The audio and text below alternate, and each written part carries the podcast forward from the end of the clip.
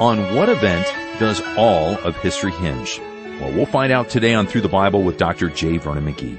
I'm Steve Schwetz, and I want to invite you today to a pivotal study in our journey through the whole Word of God. We're in the book of 1 Corinthians chapter 15, what Dr. McGee called one of the greatest chapters in the whole Bible. So as you turn there, Greg and I want to share a few letters from our fellow listeners, these in Africa.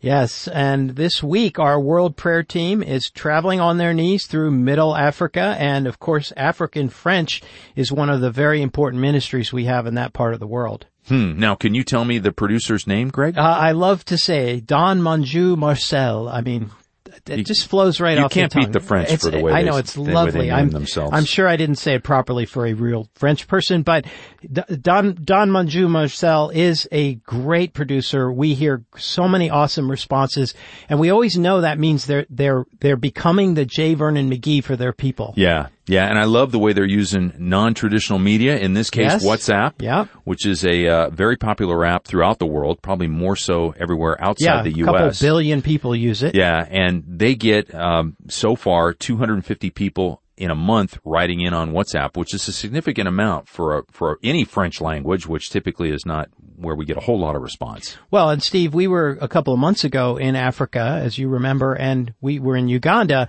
and we saw, yes, there was internet. We were getting different internet signals on our phones, but we also heard it's not, it's often expensive for Yeah, the local yeah, people. they tax so, so this is great that we're getting people writing on their cell phones. Yep. Let's start with some of these responses. Yeah. I'm assuming since they're so brief, these are uh, They these are off from of WhatsApp, WhatsApp. yeah. It says, uh, "Here's a sweet greeting: Be blessed in Jesus Christ, and good morning, family in Christ. Hello, beloved in the Lord Jesus Christ." It's like, God bless you, my beloved. They, they, they're hearing Dr. McGee's spirit there. Yep. Here's one. This is one that says, uh, hello to you, servant of God. I am very interested in your program. I like the word very much. I am thirsty to have a sharing group around the word. I am very edified when I follow you. And Steve, we- often talk about in other parts of the world, like South Asia, what we call our home groups. Yeah. But you know, the Holy Spirit has been forming home groups before we ever organized. Yeah. I'm, and personally, this is me personally, Yeah. I'm not the greatest fan of social media and when it's I done to our not, world, yeah. but home groups on WhatsApp are God is using that medium to bless people that otherwise would not be able to be in a home group. Absolutely. Yeah, it, it gathers people in ways that other media can't. Now here's another response on WhatsApp. My name is Arnaud and I am a son of God. I like hmm. that. I've never written a, an email. My name is Greg and I'm. I'm a son, of God. I am writing to you from Cameroon. It is with great interest that I am listening to your program on EMCI and you're going to ask me what that is and I don't know, Steve, Oh. which is the beauty of we Yeah. trust our partners to fling the seed out there. Yeah. I assume it's a, it's a station. Yep. Okay, well here's another one. Wednesday, I took the program late because of the lack of electrical power in my area. Don't miss that. Yeah, a lot, a lot of these places. I mean, once in a while we get we get uh, power outages. Uh, for a lot of the world, it's a regular event. Yes. Um, it continues. And I found the study fascinating. I would like to know more about this study and about Jesus Christ. If possible, send physical support like a document or a link. Yeah, and of course in WhatsApp you can send those kind of things, and that's probably what this person is looking for. Um, and, and we're getting a taste of just how people are interacting with the program on a different kind of a, a, media platform like WhatsApp. Here's another one. My name is Robert, and I have been following your study program on EMCI. There's that again. I think it might be a local station. I liked very much how you bring light to the Word of God to the things we don't understand. Hmm. Here's another one. I am a brother, Victor. My request is an assistance in prayer if possible. I am from a city of Lumumbashi, DRC. These last days, I am really going through a difficult time in which the devil is fighting me, trying to make me lose my faith.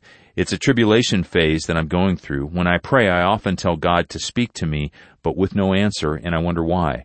Why is God silent when I'm going through a difficult time? I really want help to stand firm in the battle. Yeah, and Steve, this response illustrates how the, the teams that we work with in the fields have to answer a lot of questions based on Dr. McGee's teaching. So while it's wonderful that we're teaching the through the Bible systematic theology, there are real issues out there. Yeah, I, th- we got to do this last one. I love this one. I've just received Jesus in my heart and have joined a church because you encouraged us to do so. Amen. And that's the partnership that we Yep. have in trying to get people plugged into local churches. I'm going to have to leave it there. Greg, pray for us quickly as we begin our yes. study. Father, we bless your name and praise you for the work you're doing as we fling your word out there to the world.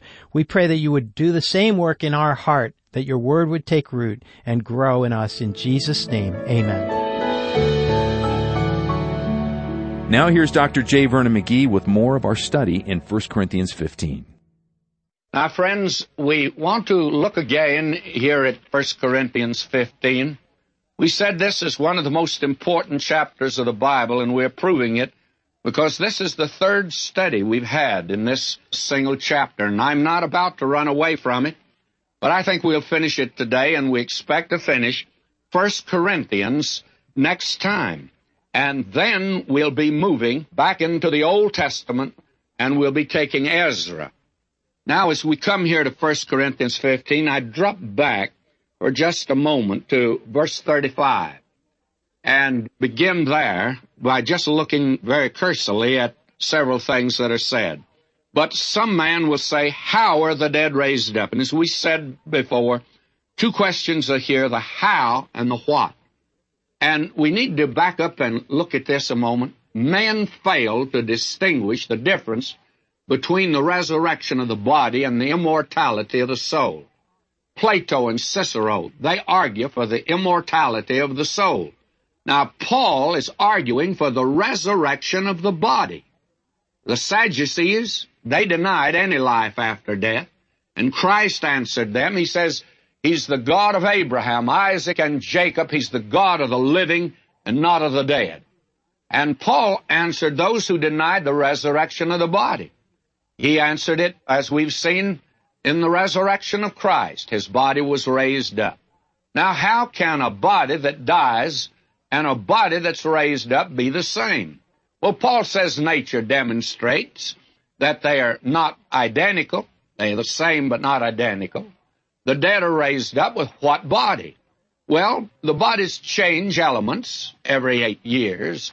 Our bodies, we're told, change the elements. And the answer to the first question, the how here, that just as a grain of wheat falls into the ground, it comes up. Now in verse 36, Paul is very severe. He says, if you only had sense enough to see it, you'd see that these seed, there's a dissolution, but there's a continuity. It's not impossible. It's a mystery. And then he comes to this, what is death? Well, death is not of the spirit or the personality. The real you goes on to be with the Lord if you're a child of God. But the body disintegrates. Death means a separation of the body from the person, from the individual. The body disintegrates, decays, destroyed. Dust to dust and ashes to ashes. That's the body. Now, Paul's going to answer the second question. What body is raised up? And that which thou sowest, Thou sowest not that body that shall be, but bear grain, it may chance of wheat, of some other.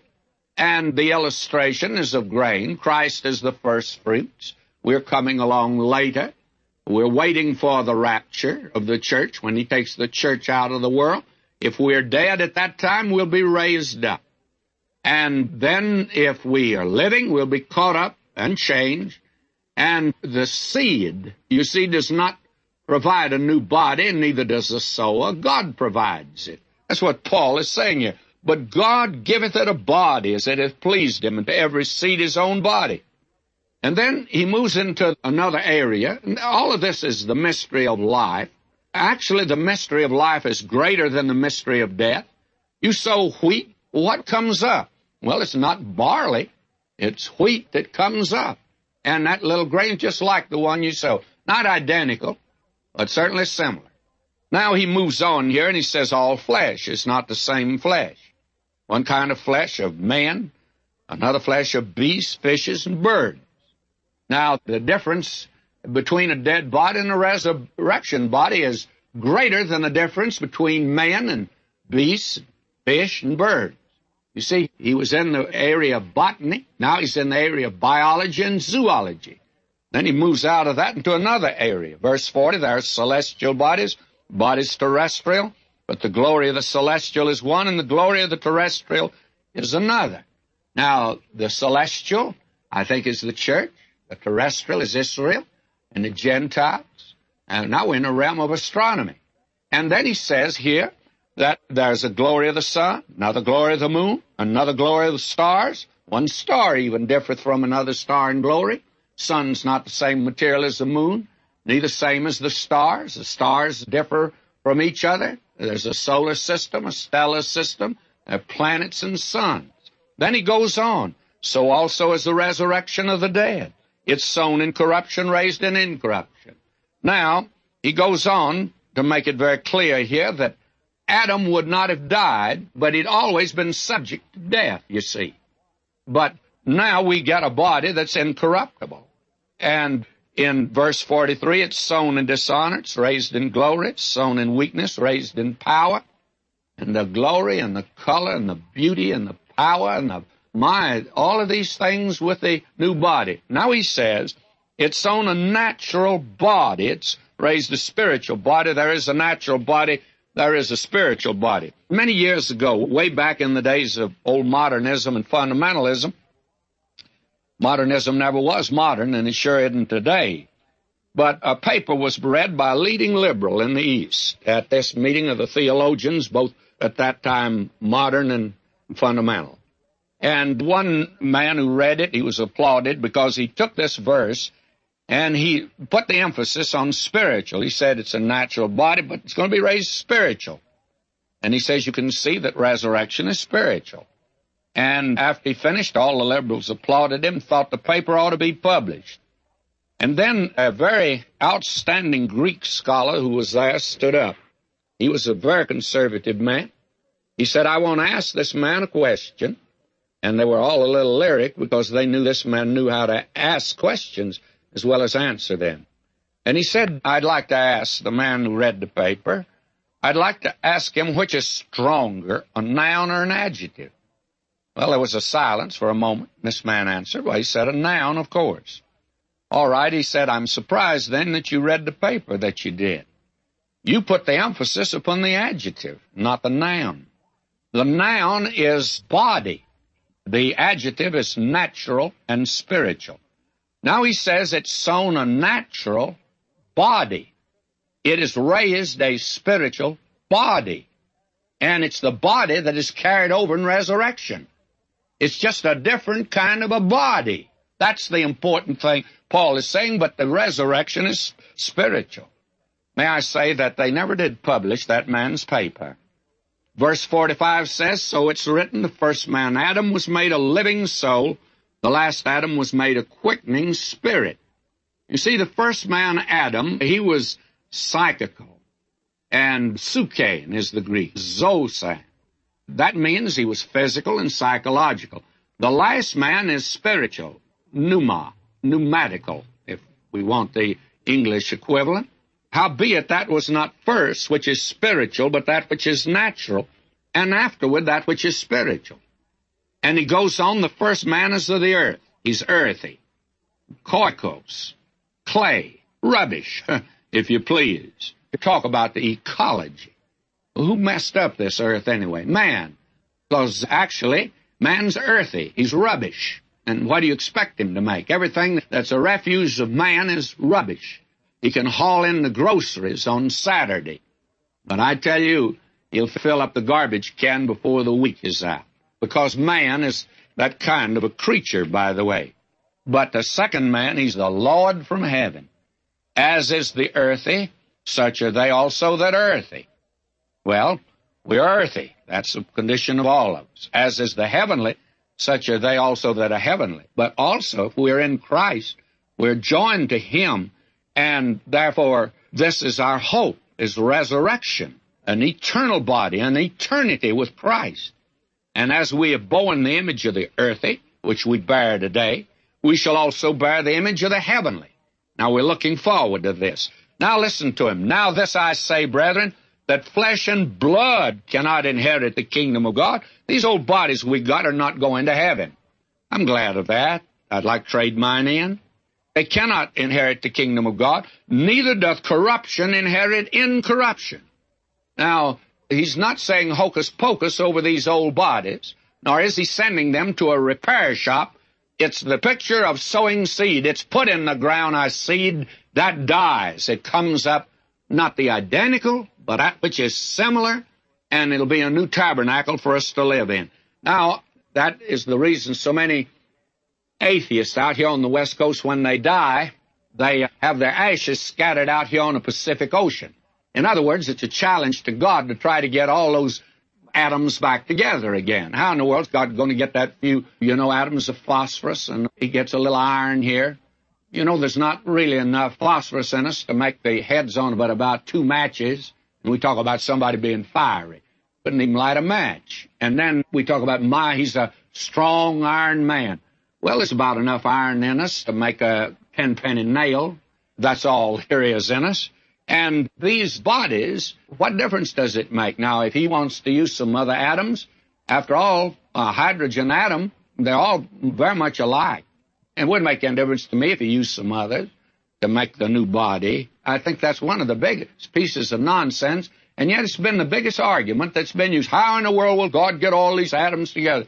Well, my friend, he just has plenty of atoms on his hands.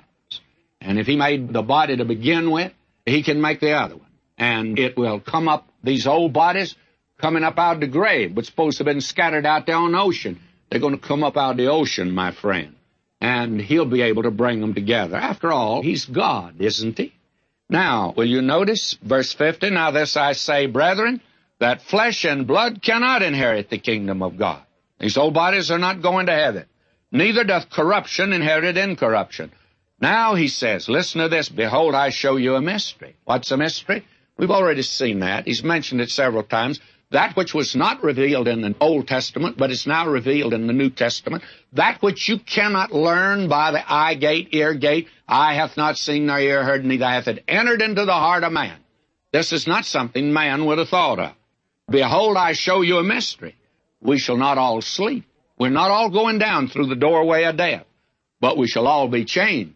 Now, whether you die or not, you're going to have to be changed, friends. So many people say, oh, if I'm only alive at the coming of Christ, just to go to be in His presence, you sure going to have to be changed, brother and sister. And I'm going to have to be changed if He should come right now. We'd have to be changed in a moment. And a moment is the smallest part of time. The word is atomao. In fact, we get our word atom from that. And scientists made a big mistake calling that little fella the atom. Because, you see, they thought they'd found the smallest particle of matter. And now today they can cut the little atom up like a railroad restaurant pie, and it's not an atom at all. It's something else. I think the Greek word stoikos, which means building block, would be the best. And Simon Peter uses that in his second epistle, the third chapter, and he wasn't even a scientist. He was a fisherman. But the Spirit of God knew a little about science. Now, we shall not all sleep. We'll all be changed in a moment, in the twinkling of an eye. And I understand that psychologists have measured the twinkle of an eye. But I asked one of them, well, what is the twinkle of an eye? Is it when it goes down or when it comes up, the lid? Or is it both of them? And I think they've got it broken down to, well, you just break up a second. And a moment, you see, is atomao. Tomao means to cut. Atoma means it's something you can't cut. But they've cut up the atom, you see so that in a moment, in a period of time, you couldn't say, here he comes and here he is. He's here. In a moment, in a twinkling of the eye at the last trump. What is that last trump? That's his last call. The trumpet is his voice. John says, I heard a voice like the sound of a trumpet, and I turned to see. Whose voice was it? The Lord Jesus. This is his last call to mankind. Come on up, he says, for the trumpet shall sound. He'll give his last call. He'll call the dead back. As he said, Lazarus come forth, he'll say, Vernon come forth. And he'll call you name. And the dead shall be raised incorruptible, and we shall be changed. For this corruptible must put on incorruption. This mortal must put on immortality. This is a tremendous must. You can't go to heaven as you are now. You can't go to heaven with the old body you got. You couldn't see what's really up there, and you couldn't hear the music. They tell us today that we don't see everything that's on the sight board, and we don't hear everything on the sound board. We get very little today. These bodies are quite limited. We are really deaf and dumb as far as heaven is concerned. Even if we went up there like we are, we'd never be able to enjoy the place. We wouldn't know very much about it. We'd miss half that's going to take place And friends, when I go there, I don't want to miss a thing. And therefore, I'm going to need a new body. This corruptible must put on incorruption. This mortal must put on immortality. So when this corruptible shall have put on incorruption, and this mortal shall have put on immortality, then shall be brought to pass that is written, Death is swallowed up in victory. This is the victory of the resurrection, friends. O death, where is thy sting? O grave, where is thy victory? Now, I feel about physical death like this. I heard a Bible teacher years ago say that he's taken the sting out of death. And he says it's like a bee that has the stinger removed. Well, my feeling is this, that I can't tell when a bee has its stinger removed. I just can't stop every bee and say, look, you got your stinger, you lost it.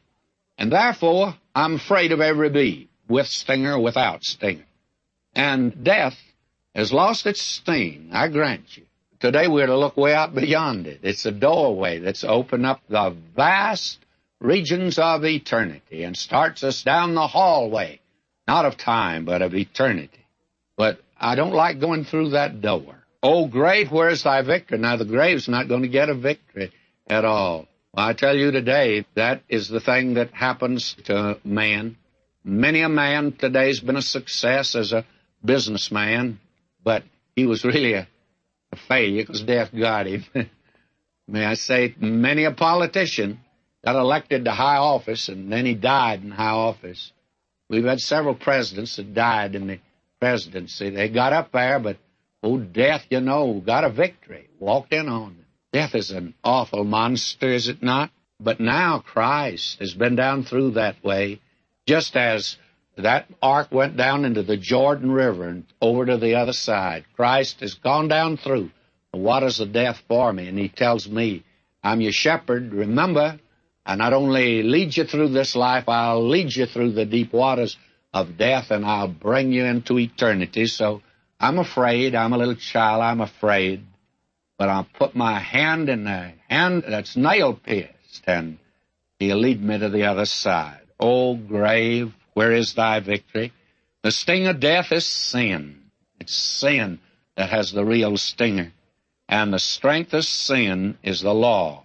Law is a mirror that shows us we're sinners. But thanks be to God, which giveth us the victory. How? Because we are smart and clever and we are overcomers? No. We have the victory through our Lord Jesus Christ. And we are told that they overcame him in Revelation, how by the blood of the Lamb. That's the only way any of us will ever overcome. Now, on the basis of that, he says now, therefore, therefore, I think goes all the way back to the very first chapter. Therefore, my beloved brethren, be ye steadfast, unmovable, always abounding in the work of the Lord, for as much as ye know that your labor is not in vain in the Lord. Now, that takes me all the way back to verse 9 of chapter 1. God is faithful. Oh, He's faithful. By whom you were called into the fellowship of His Son, Jesus Christ, our Lord. I've been called into the fellowship of His Son. And Paul has already told me in this epistle, he says that all things are mine. And he said that Paul belongs to me, and we've been studying all about him. he's a, ours friends, and Apollos and Cephas world today. Oh, I want to enjoy life and death. Oh, death is ours. But we have one that got the victory over death. And isn't this wonderful? Things present, that's things of time, things to come out yonder in the future. All things are yours. Why, we are more than conquerors through him that loved us. May I say to you, up yonder in glory today, the living Christ. I hope you have Christ. He's yours and He's mine, and the world, and eternity. My Father's a king, my friend. He's a king. So until next time, may God richly bless you, my beloved.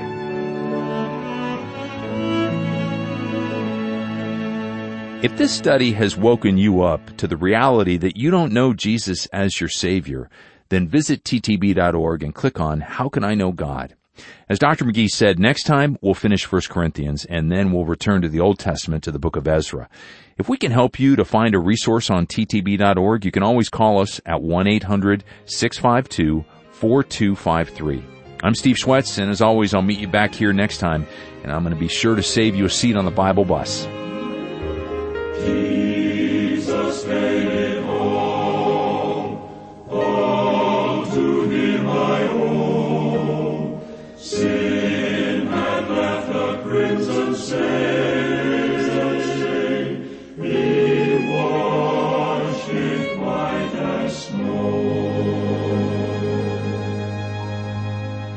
We're grateful for our committed listening family who faithfully pray and invest in through the Bible as we together take the whole word to the whole world.